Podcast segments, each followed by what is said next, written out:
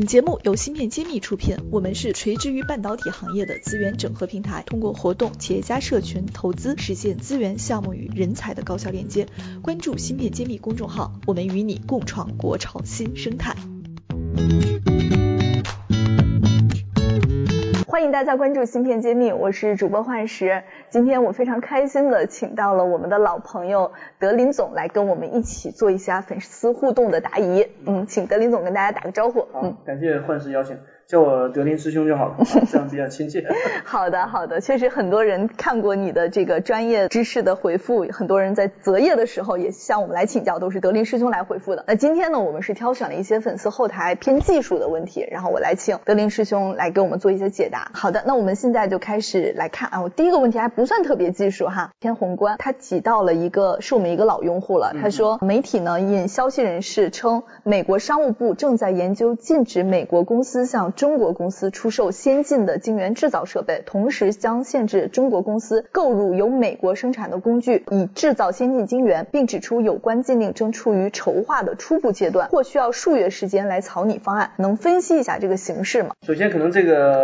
这位朋友也对国家形势或者产业形势比较关心，首先这个问题呢也不是新问题了，因为一直都有。如果要追溯的话呢，大家可能要追溯到这个中兴通讯当时就开始有这个苗头，甚至更早。更早，圣诞协定，对，就是我们要代差的这个约束，就是从80年代其实就有的针对这个，那时候有华约、北约嘛，有更多的限制啊，都有的，就不允许我们发展太先进的制程。其实这个事儿是一直都有的，对，所以也不是只针对中国啊，也有其他国家，只是程度不同而已。那针对我们大概美国有几个名单，一个是叫实体清单，就 Entity List，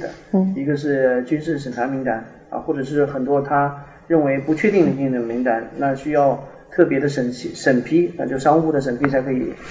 销售或者授权啊，所以这个是一直都有的。对，就刚才您说的非常好，就是说之前的默认都是要有2代的代差啊，就是如果台积电是这个5纳米啊，那至少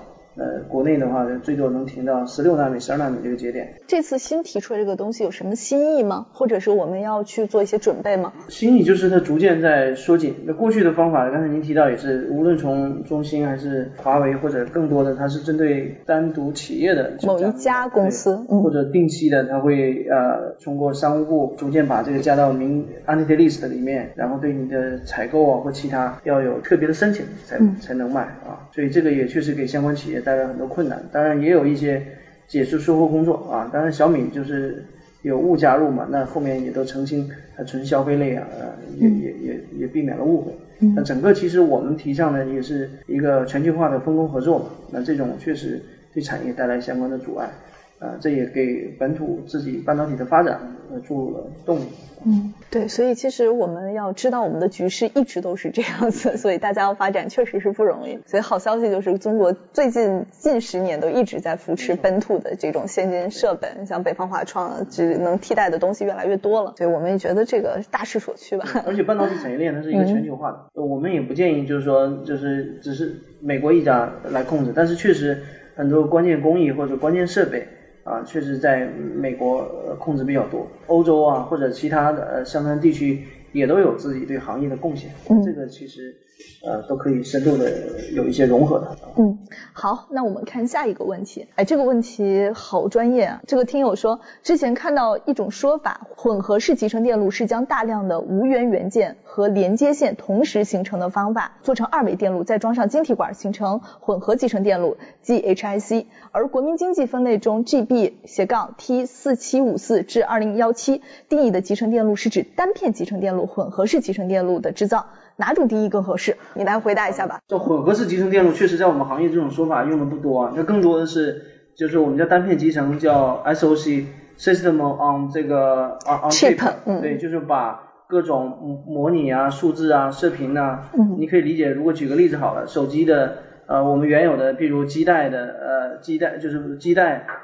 射频的 transceiver 收发器，然后呢，甚至蓝牙或者你的 AP， 就是我的应用处理器做这个图像流啊相关处理的，其实都是分立的。那后面把这个所有都做成一颗 SOC， 可能一颗7纳米，现在最新5纳米，甚至往下做3纳米、4纳米就完成了。而这个刚才说到两维，其实如果说芯片更多的已经不是两维的概念了，就是如果你像先进工艺的可能都有十几层以上的这个金属层，然后这个些金属层已经形成很强的这个互联结构了，那这里面这个金属层很多会做到电容电感，然后也会把这个晶体管连出来，所以这个已经远超过我们刚才说的这种叫混合集成电路了。那如果再更 fashion 一点，更要关注的是什么？就现在说的 chiplet， 就是我把几种芯片里面通过硅基板也好，或者深度的做立体的 2.5D、3D 的封装，把它完成互联。其实很多行业都不可能像集成电路这样不停的每几个月就有点新名词出来，然后新玩法出来，你看这个规则都跟不上，定义都跟不上了。所以我觉得要关注的话，确实它是不是一个 SOC，然后呢是不是一个 chiplet， 也就是 chiplet 又是把 SOC 在做更多的集成啊，那就不一定要追到5纳米、7纳米，可能停在十几纳米这个节点，然后把一些跟存储啊、跟 CPU 啊、跟 GPU 啊合封到一起，或者做成这种超算啊。好的，所以我想这位听友应该也听明白了。过往的一些定义可能已经不太适合我们现在飞速发展的集成电路行业。好，那我们看下一个问题。这位听友问到说，第三代半导体碳化硅和氮化镓，它俩谁在未来会更有优势呢？其实这个也是我们现在行业内炒得非常热的 GaN 和那个碳化硅嘛，对，非常多。我们基于硅会做 MOS 和 IGBT 嘛，对。那还有氮化镓这个做放大器或者电源的这个。处理 MOS， 然后呢碳化硅呢也有二极管和 MOS， 其实它们是一个逐渐电压升高梯度分布的一个技术。第三代化合物半导体，其实氮化镓和碳化硅两个的这个我们说工作电压也好或集成电压相对碳化硅更高一些，但是氮化镓呢相对的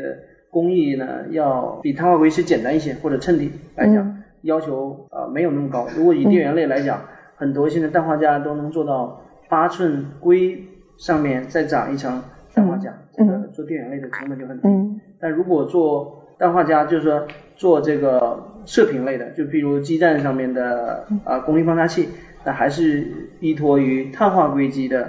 氮化镓，那这个相对就复杂一点。就是工艺上面叠不同的材料，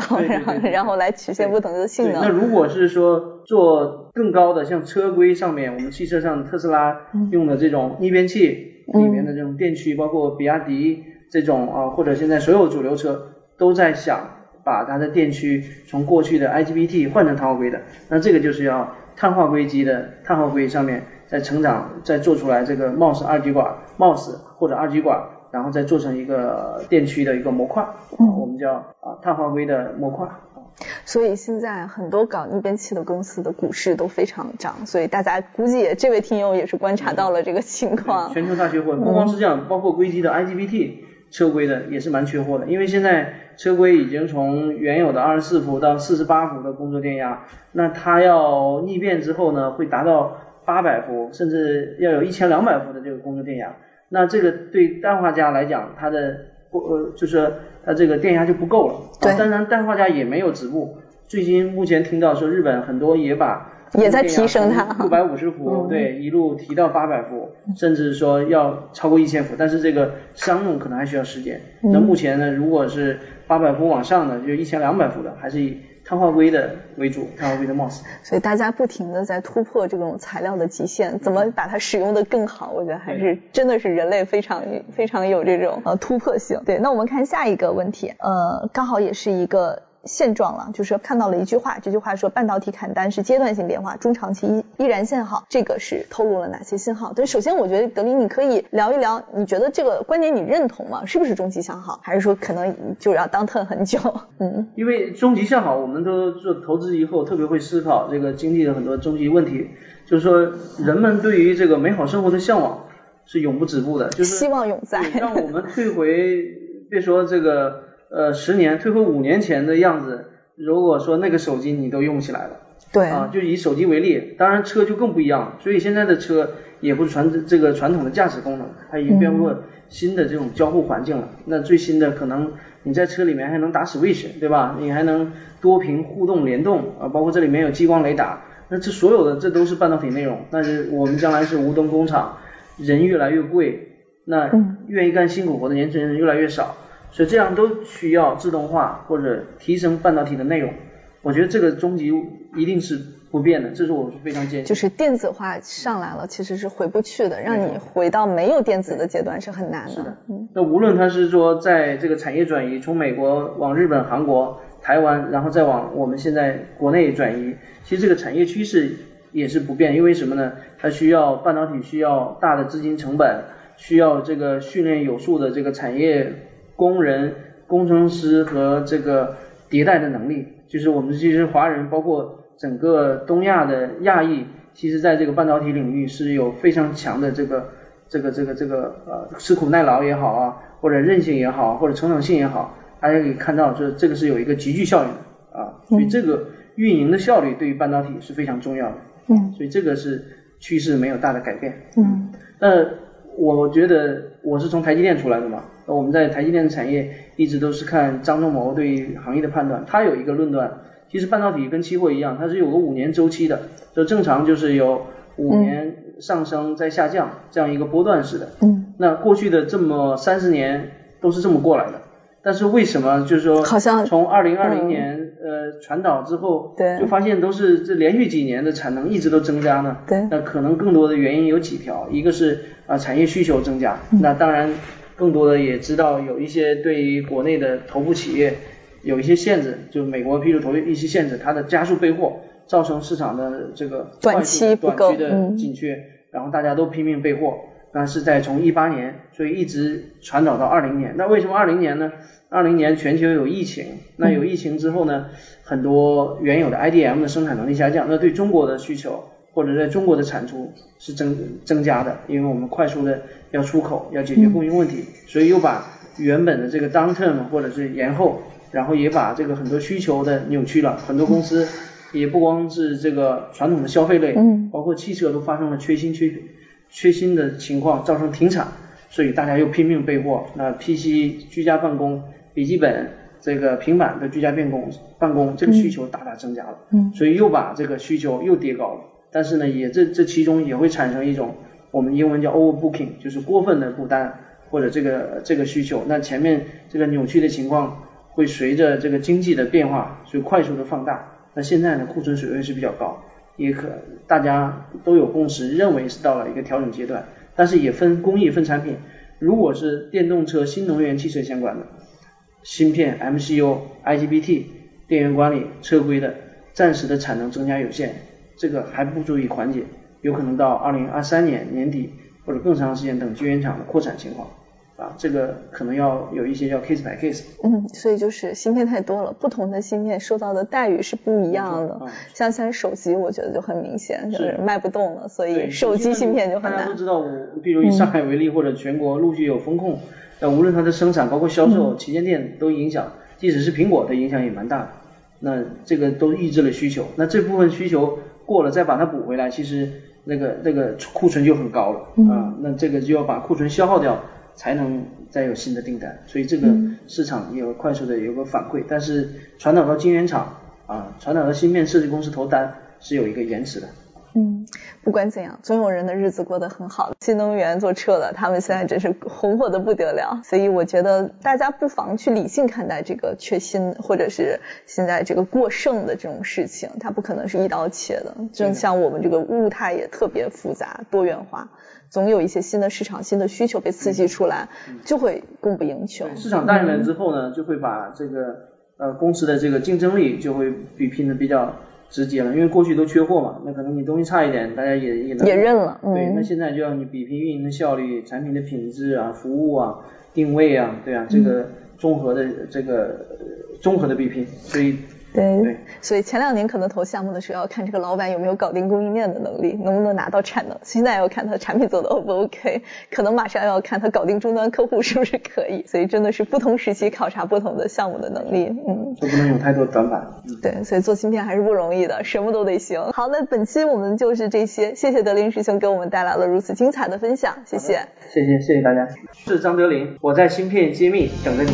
芯片揭秘，汇聚精英智慧，打造 IC 人专属发声平台，传播专业知识，科普芯片魅力，剖析产业热点，揭秘行业发展趋势。我是主播幻石，我是主讲人谢志峰，欢迎大家关注芯片揭秘。